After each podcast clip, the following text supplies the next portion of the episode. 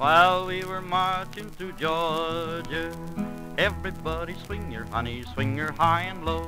The Allemande left for the old left hand, around the ring you go. A grand old right to left walk on your heel and toe. Promenade that pretty gal to Georgia. This is Moving Through Georgia, and today we're going to talk about a train wreck that occurred about a mile south of Cornelia in 1912.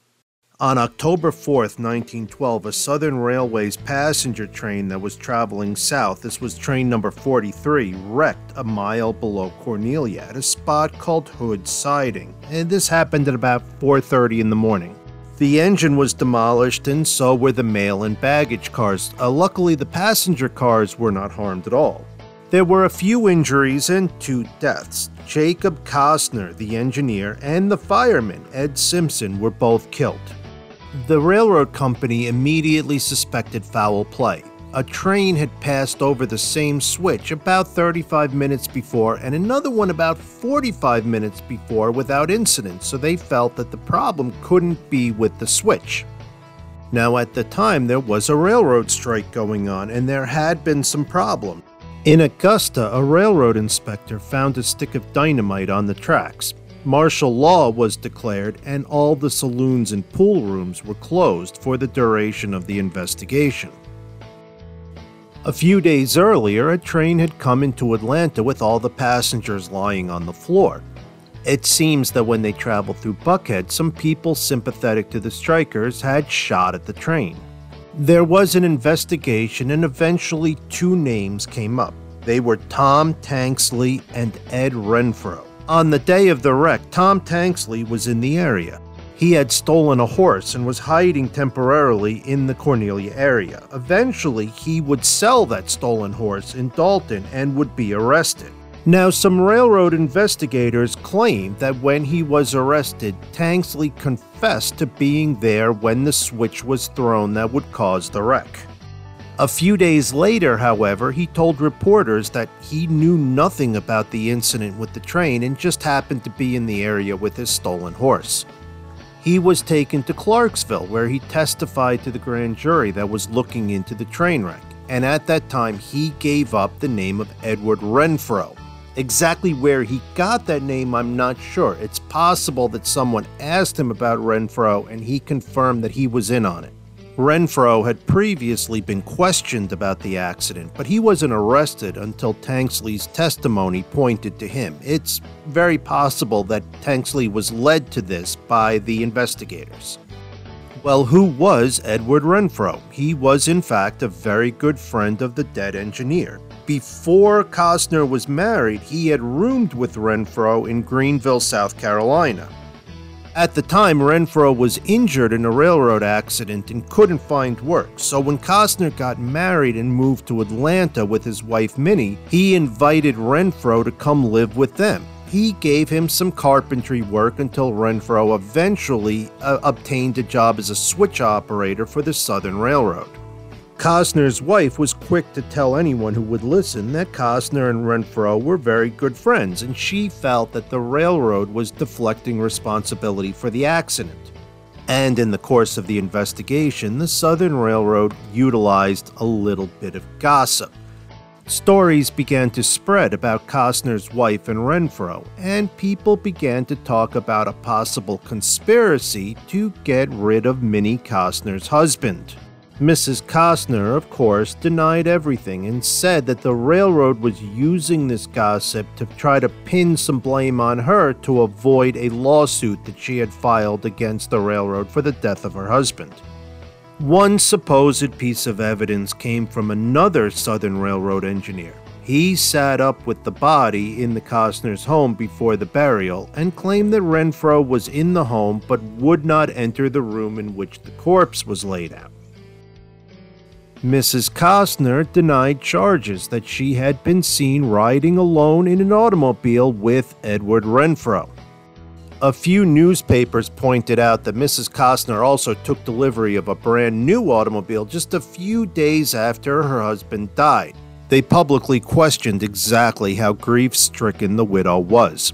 Minnie Costner responded by saying that the automobile had been ordered months before her husband's death and there was no point in not having the car picked up.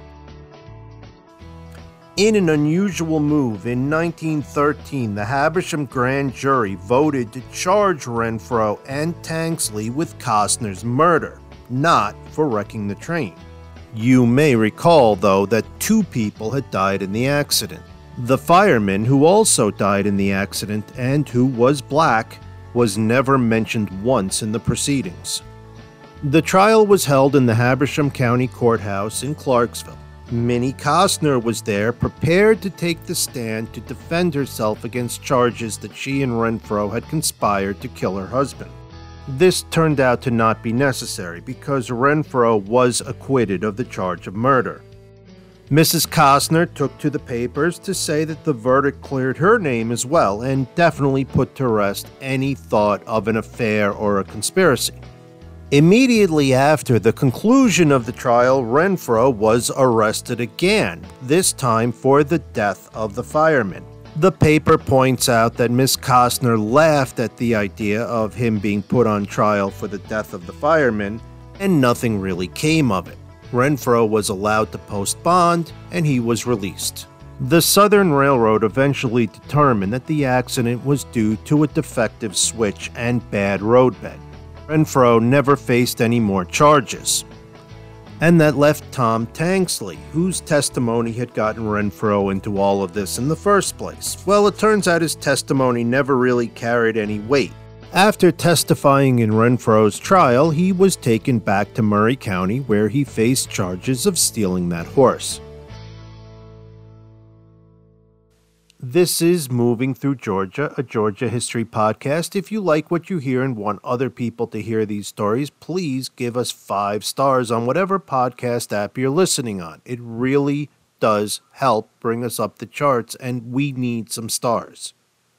If you have any questions or comments, movingthroughgeorgia at gmail.com. This was an episode where I did most of my research going through old newspapers. Now, looking through old newspapers can be very distracting. It can be very hard to focus on what you're looking at because there is some unusual stuff out there. So, as a close, I'm going to share some of the minor distractions I came across while going through the newspapers looking for Renfro and Costner's story. When you are looking through the newspaper and you come across the headline, S.E. Carter weds Vogt Dozier to get even for flogging, I mean, how could you not take a minute and read it? Well, S.E. Carter, who lived in Macon, Georgia, declared in August of 1912 that she had two reasons for marrying Vogt Dozier that first name is spelled either V O G H T or V O G T. It's different throughout the article. One reason was that they were in love, and the other is that she wanted to get even with his father for whipping her in July. Of course, violence against women is wrong, especially for the reasons in this article. Apparently, young Vogt announced to his father that he was infatuated with Essie Carter and intended to marry her. The father then traveled to Macon and beat the young girl. Despite the father's violence, Vogt and Essie did eventually obtain a marriage license and get married. And you think things are tense around your family's table at Thanksgiving. This is another article. It's short, so I'm just going to read it to you. Remember, this is 1912. New York. Edward Kane, a driver, drank a quart of whiskey, winning a bet, smiled, walked home, and then died. John Mann, who held the other end of the wager, has been arrested. I don't know what you could arrest him for besides gambling. I mean, I don't think you can arrest someone for incitement to drink a quart of whiskey. Okay, and try to keep in mind that this is all from the same page in the same paper, the Atlanta Georgian, from Tuesday, October 29, 1912. The headline is Wealthy woman now learns she may be changeling. St. Louis.